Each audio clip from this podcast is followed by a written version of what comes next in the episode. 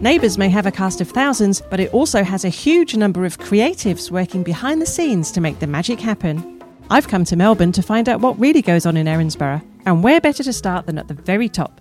So come on over the fence as we take a look at a day in the life of executive producer Jason Herbison.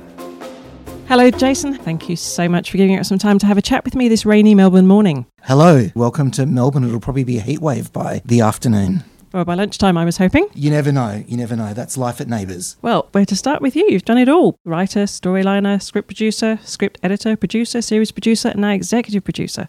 That's a pretty impressive roll call there. Let's go back to the beginning. You came straight from school to Neighbours, is that right? I was a huge television fan at school. Uh, in fact, uh, my report card used to say things like, he watches too much television. But I love TV. And of course, like everyone else my age in the 80s, became a massive Neighbours fan. And then I think around year 11, I wrote a letter Dear Neighbours, hey, I watched the show. Here are some ideas. I think it was quite a critical letter, if I'm being honest. And then a number of months later, I got home from school and my mum said to me, Someone from Neighbours has phoned you up and they're going to call back at seven o'clock or, or whatever time because they didn't realise I was, I was at school. And then I, of course, waited by the phone and the phone rang and it was a man named Ray Colley, who was the then script producer of Neighbours. And he, he said that he'd received my letter. He thought that I was a, a bit older than I was, but he thought I had some great ideas. And he very, very generously said, Look, I think you've got some talent. Since you're only in high school, why don't we stay in touch? And, you know, maybe one day there'll be an opportunity.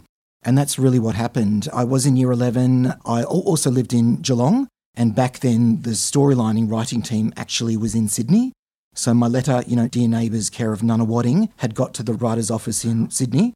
And then ultimately, I stayed in touch with him, a couple of other writers I, I, remember he connected me with just to hone my talent. I do remember almost stuffing it up at one point because I think I got a little bit too empowered with my critiques. And I do remember a little period where I thought I'd mess the whole thing up and nothing would ever come of it. But then finally, after a couple of years, there was an opportunity in, in the script department, and there was one role. It meant I had to relocate to Sydney, and it was a trial and ultimately I got the job as a, a storyliner on the show. Wow. So, what exactly does a storyliner do? A storyliner, so this is a model, we call it a Grundy model, although Grundy is now Fremantle. It's a certain way some serials are plotted, other shows are different, but we still plot this way today. And it means that there is a group of, uh, nowadays, it's, it's about four people who come up with all the ideas. And from that, the stories are turned into scene breakdowns. And from those scene breakdowns, writers, which can include in house people, such as storyliners, will add the dialogue and, and they'll become the scripts. And how long did you do that for? I did it, well, actually, I did it for three months. And then I was called into the office. Uh, no, maybe it was six months. I was called into the office and they said, We'd like to move you to another show, which is a new show that we're, we're developing called Shortland Street. So, having got my dream job on Neighbours, I was then seconded to work on this other show, which I was not very happy about in the beginning, but I ended up going to New Zealand and having a wonderful time. And then when that finished, I went back to Neighbours. So I think it was about one to two years all up, including that New Zealand period. And then I left because um, one of the head writers on Neighbours had developed another show for another network and asked me to go with him. And then I worked on many, many other shows, but returned to Neighbours as a freelance writer at some point in the late 90s. And you're still writing now? I do write occasional neighbours scripts because I'm still a writer at heart and I can't help myself. So, yes, I do. How do you find the time? Look, it's, it's everything with this job is time is the number one pressure. Obviously, when you're on a production anyway, I think you do write the show much faster than you can if you're an outside person. For example, I, I remember the Sonia death episode I wrote kind of in a morning. It was incredibly quick, it just came out. So, after coming back as a freelance writer, what happened then? I was living in Sydney for the storylining job, even though a couple of years later, all of the writers then came back to Melbourne. I stayed in Sydney and I was writing Neighbours freelance while I was working on other shows. So I continued to do that for a long time, and I think it got to a point where um, I forget what show it was, but there was some show I eventually went, okay, I can't write Neighbours anymore. I, I don't have time, and then I went full time to whatever that show was. And then in 2012, I was offered a permanent in house job, which meant returning to Melbourne. So I took that job, which was uh, initially to come in and sort of revamp the show and the stories and the characters. It was a big overhaul. And then I was offered the job producing and then executive producing, and I ended up staying. So, what is it about Neighbours that you love so much? I just love Neighbours. I think, like many of our viewers, I've just got this sentimental attachment to my childhood. And I think that is the way it is for a lot of people. I do love the show, but as opposed to, say, many of the other shows I've worked on over the years, Neighbours is the one that just it strikes the heart because I remember being such a, a fan of it. And that never leaves you. You know, when you're a teenager and you you love a show and then, you know, you find yourself working on it, even though all this time later at my age, I'm still every now and then, oh my God, I'm running this show that I loved so much as a teenager. So I love it. I think it's a, a really important show. I'm really proud of it. We're the longest running drama in, in the country. And I just think it's a really important show that should be treasured and should be run by people that love it. As executive producer, I guess it's your job to basically put it all together. How on earth do you begin to do that with something as massive as Neighbours? With a lot of help. It's such a big production. We make six episodes a week. We've been doing that since 2011. Um, we also make a lot of specials now, a lot of extra content, and you just have to have an amazing team behind you. Every week is different there are all, all, these things that sort of come at you unexpectedly, or you've got to go do this, you've got to do that, you've got to deal with this crisis, you've got to deal with that. But I think we all just thrive on it, and there's a great team of people here, and I couldn't do it without them, and that's really, really important. I only, I only like to hire nice people too. So I think when you're working such intense hours, you have to work with people that are good at their jobs and are good people too. It becomes almost like a second family, doesn't it? We are a family. We, we see more of each other than our own families, and we live we live and breathe the show. And I think everyone here has the desire to make the show as good as it can possibly be, which is very challenging too because there are so many different stakeholders in the show, and, and our audience is so broad as well. Um, and we're trying to tick a lot of boxes, as well as you know just the sheer challenge of making a show in this amount of time. We're making three one-hour dramas a week, really in a sense. And um, yeah, it, but it's a it's a fast moving train, and you have to get on board because the train's going to keep going whether you're on board or not. Is there such a thing as a typical day in the life of an executive producer? There is, uh, but it, it's very. There are different tasks every day. There are set things that happen at set times of the week here. For example, every Monday morning, I'm down with the storyliners and we're coming up with all the stories for the week. And that always happens on a Monday morning, whether it's a public holiday, rain, hail, or shine, we're in there. Tuesday's always a, a director's meeting. Thursday, there'll be a block to watch by the end of the day from post production. They're sort of set things, but in am- amongst all of that, there are many, many other variables that make life interesting. So we've talked about you writing scripts. Is there a favourite that you've written? Definitely Sonia's death we're very, very sad to lose the character of Sonia. We absolutely loved Eve Morey, who played her, and she's still part of Neighbours. She works here behind the scenes now, which is wonderful. And I, I felt, you know, very, very strongly that we had to give her a big send off that would be very truthful as well. We could have had Sonia relapse and walk out on Toadie or do something like that. But after a decade of Toadie and Sonia being on the show, I felt that it was an opportunity and so did Eve. Eve also felt very strongly that her character wouldn't walk out on Toadie and she'd never leave her children or anything like that. So it all kind of meant that Sonia really had to die. Uh, and there was a storyline which I'm not sure if you'd remember, but a lot of your listeners can probably remember on a show called A Country Practice in the 80s, where a character called Molly died from leukemia. Here in Australia, it just stopped the nation. We were all so invested in, in Molly. That was a longer death, it went over a number of months we sort of had less time to do it, but we all felt that it was an opportunity. And so we wanted to do it in a big sort of way that would also, you know, shine a bit of a light on ovarian cancer and early detection and all of those things because it is a terrible, terrible disease. So we all felt very invested in that. Everyone has been touched by cancer. I lost a sister to breast cancer in the 90s. And I think we, you know, as I, as a writer, brought all of that to the episode. So did everyone then that made it. And we all just really threw ourselves into this idea of what would you do if you only had one day left to live? And that was the story. She knew that day that the end was it was coming. I know we're going to have to do something but uh, yeah i just don't want a big morbid affair where everyone kind of feels like they have to act a certain way. Yeah i just kind of want a memorial by the lake like what we did for caitlin but joyous and no one in black and i think all of that it'll be good for um, Nell and hugo Uh, I'm very proud of it. And I, I think the cast, director Kate Kendall, the editor who cut it, Kylie, everybody just did the most amazing job and it was very moving for everyone and then ultimately the audience. It was absolutely beautiful, yeah. I mean, those sorts of episodes, we. Neighbours is a, is a show that covers many things. We can be, you know, heavy drama, we can be a little bit French farce at times. There's the odd doppelganger that can pop through. We just have the unique positioning, I think, among other soaps as well, where we can do all of these things in the same breath. And when we occasionally do do a story like cancer or like some of the other subject matter that we've covered, it's just an opportunity to touch people in a way that we maybe don't all the time. What was your favourite wedding? Oh, Aaron and David's, definitely. It was a very recent wedding. Again, being our first same sex wedding on the show, it was very moving for us making it. And to have Magda Szubanski here, obviously she was a, a, very big part of the marriage equality debate. She was a beacon, really, for everyone during some tough times.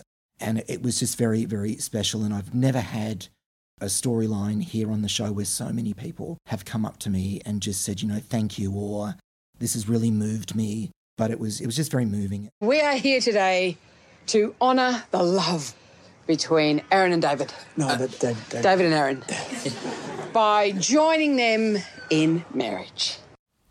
One question I did want to ask you is Has the change in rating from a G to a PG meant that you can explore more hard hitting storylines?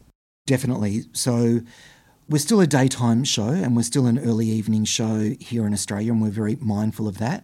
But it has meant that we can I wouldn't say that we're telling completely different stories to we would in the past, but we are telling them a little bit differently. You know, for example, we couldn't show blood for many, many years, and now we can show blood.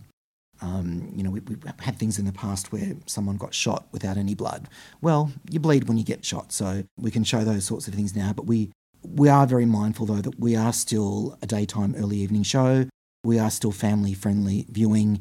And I think the, the move to PG just kind of recognises that the landscape has changed a little bit.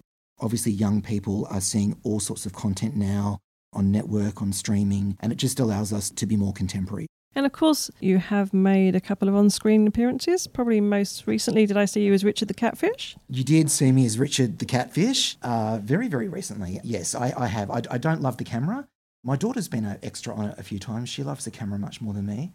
But yes, uh, it is a sort of Alfred Hitchcock ish cameo for the 35th anniversary. Brilliant. Didn't go unnoticed. So, the reason we're here is 35 years of Neighbours. That's a very impressive achievement. And you've got a bit of a treat in store. We've had many milestones here at Neighbours, and we hope to have many more.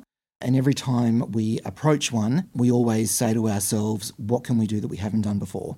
And this time around, our broadcasters were very keen for us to do another event, another sort of spin off, if you will, or extra content and in the UK to play at 10 p.m. and here in Australia to play as a second half hour after the 6:30 half hour. It's very exciting. It's unique for Neighbours in that we had to come up with a way that the two shows could run together but also be independent of each other. And is that as much as you can tell us? So we're telling two stories across the week. We're telling a, a very warm and nostalgic story at 6:30 and then at 7th we're telling a much more heightened and dramatic story about our character Finn, played by Rob Mills, whose memory has returned. And along with the return of his memory, so have his evil impulses. And he, in the lead up to this week, has decided that he very much wants to be with Ellie, played by Jodi Anasta. Ellie was always the object of his affection obsession, but standing in the way of that is Bea, who he's dating at the moment. We go to the island for Ellie's 35th birthday, and Finn, as part of this group of people that goes to the island, sees it as his opportunity to have Bea perhaps meet a bit of a nasty fate. And that sort of kicks off the 7 pm week. But from there on, things unravel and it becomes progressively worse for Finn. And by the end of it all, we will have three deaths, five weddings. Wow, that's epic. I'm so excited about the specials.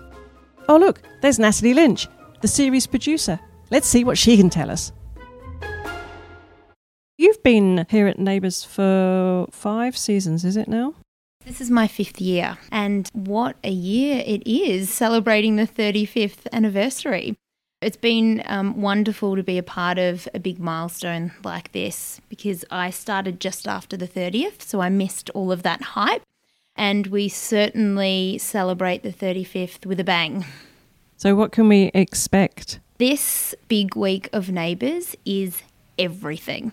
It has drama, it's got your nostalgia, there's love, there's so, so much drama, and also a lot of heartbreak. And a lot of the content is quite confronting. And it's been fantastic being able to make a week's worth of content with just such a variety of different storytelling and it's something really different to what we usually do. Part of your role has been to coordinate the logistics for all of this. It sounds like it's been absolutely epic. It has been huge, and now I can look back and laugh and celebrate. And look, it, it's actually a producer's dream to be um, from the early stages. We started planning it eight months in advance, and to be a part of that thought process of let's do something huge it, it was a dream come true. And each step along the way, I mean, there's always challenges in everything you shoot.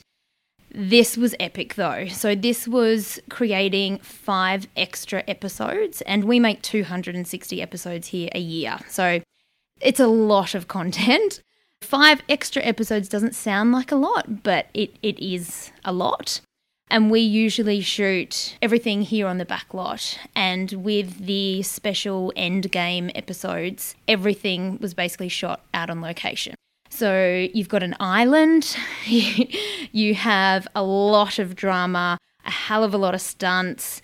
Um, obviously, filming in Melbourne, we decided to shoot in December because that's in line with our shoot schedule and for it to air in March and it rained and it was freezing and I made actors jump on a boat in 15 degree weather in their bikinis. so there were a lot of little challenges like that along the way. For instance, the director Scott Major showed up to the beach that we were filming a bulk of the scenes at, and um, it was covered in seaweed, and not just a little bit of seaweed, like the whole beach was brown. And so I'm thinking of ways how do we move this seaweed? We're going to need a truck. We're going to need, I'm going to have to go down there with a rake. um, and luckily, we found another part of the beach that wasn't so badly affected. We lost locations like days before we were meant to shoot. So we're furiously trying to find other locations. And just the logistics of having all of those cast members on an island out of our back lot and also trying to shoot the main show at the same time was um, it was very challenging. So we had a lot of whiteboards. We had a lot of meetings on the floor, lying on the floor. but we have such an incredible team here. Scott Major, our director, he makes everything work. So he was amazing having him on board from the story team, just helping rewrite elements to help with logistics. Um, Chris Donis and our ADs and our scheduler, they really, everyone had to step up. The entire building basically stepped up and just go, okay, what can we do to make this work? So we're really lucky in that sense that we were able to just lean on everyone and we honestly worked so hard to make the extra five episodes, which is Endgame. But also back in Erinsborough, we had five weddings.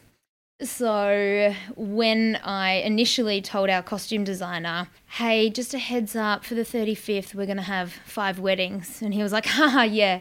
No, what's really happening? I'm like, no, I'm serious. There's going to be five weddings. so, everyone was just like, what?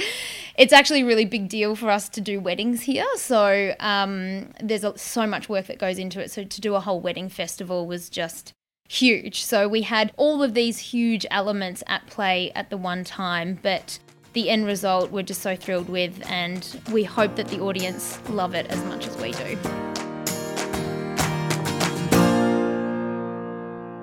Looking for your next favourite podcast? Why don't you head over to Short Black with me, Sandra Sully? I talk to all kinds of amazing women who are making a difference. Good women, great chat. And we can expect to see some familiar faces returning, is that right? Absolutely. And I'm so excited about that because some of the faces were back when I was a huge Neighbours fan. And so I was totally fangirling when some of them came back in. and it was just great having that energy and, and having people return to the show and, and just talking about how much the show meant to them after all these years and it does make you stop and think this this place is actually magical. It's so wonderful to be a part of this big neighbours world. And I, am sure the fans are going to love seeing those faces and the storylines that come with them. And I think that just that nostalgia, you don't always get to do that. So when you're celebrating an anniversary, it's nice to to have those people come back and have these types of stories that we can't always do. So it sounds like this is your dream job. It totally is. I'm so lucky to be here. Yeah. And just working with such amazing people. It really is the people here that make the job enjoyable, and everyone is just so passionate about the show. And hopefully that comes through the episodes as well. So, just to clarify, what's the difference between a series producer and a producer? Look, there's not a lot of difference really. A series producer, I guess, is just looking at the overarching series as a whole. Um, so, we kind of divide and conquer here. We've got Jason, the executive producer, who really steers the ship and um, it's essentially his show, and he is fantastic with story.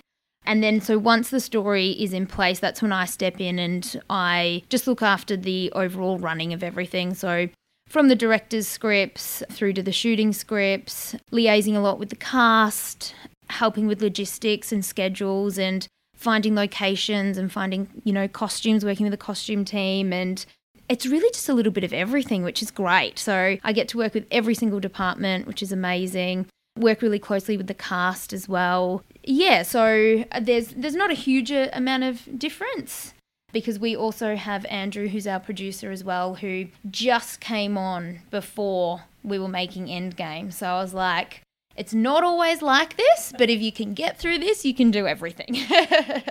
Now, I understand that you're actually the only female producer here at the moment. That's right, yes. So there's a, a, couple of us producers, and at the moment, I am the only female producer. So, I mean, Fremantle and Neighbours were really big advocates of diversity and gender parity as well. So, I've never really felt as if you know, felt any different being a female, and all of the females here are celebrated and really supported. But it is really nice, particularly in some instances, you do find yourself working with a lot of males because, you know, the director might be a male and then you've got other male producers and ADs. And I think it is really important to have that diversity because everyone brings with them something different. And, you know, with some of the stories that we're telling, I don't want to give away any spoilers, but there is a lot of confronting content. And I think it's quite nice sometimes for there to be a female producer to help some of the female cast along with, with storytelling and making sure that they're comfortable. They may not always be comfortable talking to a male about costumes or or some of the content.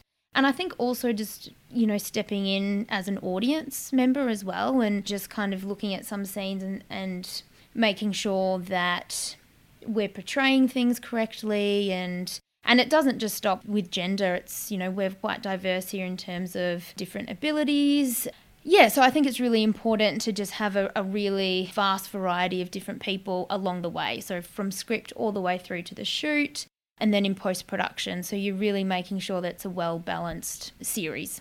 And we're seeing that represented more and more on screen as well, which is fantastic. Yes, absolutely. And um, again, it's a really important to us here at Neighbours and particularly Jason to make sure that we are portraying all walks of life. Because, you know, I remember how important it was being able to watch Neighbours and, you know, I grew up on Neighbours and I think it still plays a really important part in society. And I often tell the crew this that you guys have such an important job because you're always there for people when they need you. You're there every single night at 6:30. You're there when they need to laugh, when they cry, and I think for people sitting at home who feel as if they don't fit in or they're not represented, seeing that on screen, it really does make a difference. So it's really important to us to keep pushing that through.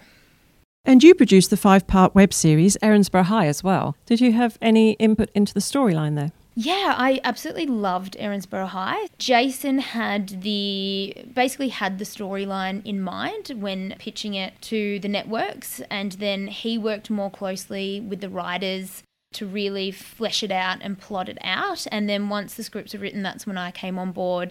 And I, I loved doing something a little bit different. And we really set out to make Erinsborough High different to the main show. So giving it an edgier tone. You know, we wanted to appeal to teenagers, and I think it's really important to put yourself in that kind of headspace. You guys don't know where Olivia went, do you? Uh, in case you can't tell from my excitement, I was busy finishing my last exam ever. Apparently, she's missing. Like, missing, missing? Come on, it's been a couple of hours. We all saw her earlier. Well, it's not like her to miss a year 12 exam, though. Okay, love the girl, but she's a drama queen. We work very closely with the school across the road from us. And just hearing their feedback after watching it, and they said it was actually like our lives and, and what happens in high school. And I think that's often misrepresented when you have adults making content for teenagers. I often tell our young cast members if the dialogue's not right or if something doesn't fit right, I mean, you are 18 in real life. So, you know, you tell us what doesn't kind of fit right because I think I'm cool, but I'm really not. I still say lol, and no one says lol anymore. um, so yeah, Erinsborough High was great, and I think it enabled us to do a bit of a deep dive into stories that usually we wouldn't give as much time to because we've got so many characters to service in the main show. So it was such a wonderful experience, and hopefully we get to do it again. So, what would be your favourite Neighbours storyline? Oh, this is such a tricky question. I've got two. One I'm really biased about because I'm a huge Hanson fan. And um, I'm such a big fan that when I heard they were coming to Melbourne last year, I had to send them an email and I asked if they wanted to be on the show, thinking that they would say no and they were kind of interested and i was like oh my god so then we had to come up with a storyline and so it was actually jason's idea he's like why don't we just have a music festival we've always wanted to have a music festival You're, um, Hanson. Well, yes, but technically I'm Isaac. Nice to meet you. That has to be my favorite storyline because I got to meet Hanson and I'm so obsessed and it was the best day of my life, even though I've had a child. Don't tell him that. so I loved that storyline, the music festival, and having Hanson visit. But I also really, really enjoyed the storyline when Sonia was Skyping Toadie and saw that he had an affair with Andrea. Still here. Jarrod, I'm here. You haven't hung up. And then Toadie realised that Andrea was Andrea and not Dee. Whoa, mind blown. that was, yeah, I, I really enjoyed all of the drama and Eve's performance, and it just, all of it was just brilliant. I mean, that's that's my top two, but I actually have a million favourite storylines, but I'll, I'll leave it there. There have been a number of amazing celebrity cameos over the years. Apart from Hanson, is there anyone else who stands out? well, no one could ever beat Hanson in my eyes. We heard you were a fan, so we thought we'd bring the music to you. But what, what I find really interesting is these big stars, particularly from the UK, come out here and they are starstruck.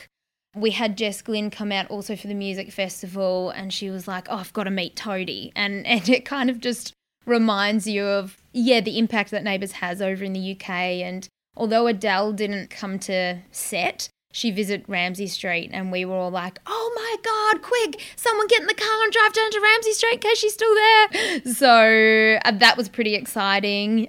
And I just also enjoy having the cast from yesteryear come back. We touched on it earlier, but um, those people who were on the show 10, 20 years ago, it's really nice when they come back and do a bit of a cameo or a guest story. It's great. So, as Hanson was the celeb guest to end all celeb guests, does that mean there's nobody on your dream guest star list now? no, I could die happy. I really could. I'm, de- I'm dead. I, I think. Don't die. We don't know CPR or anything like that, so. I'm just going to mic drop and leave the building. Coming up on Ramsey Beat. I thought, wow, they've given me the keys to the Ferrari, but they haven't really even asked if I can drive yet. I'm definitely the David to, to my boyfriend's Aaron. This is going to be so huge that it's going to have long lasting consequences for everyone on Ramsay Street. You've been listening to Ramsey Beat, a 10 Speaks and Fremantle podcast. Written, produced, and fangirled by me, Ali Aitken.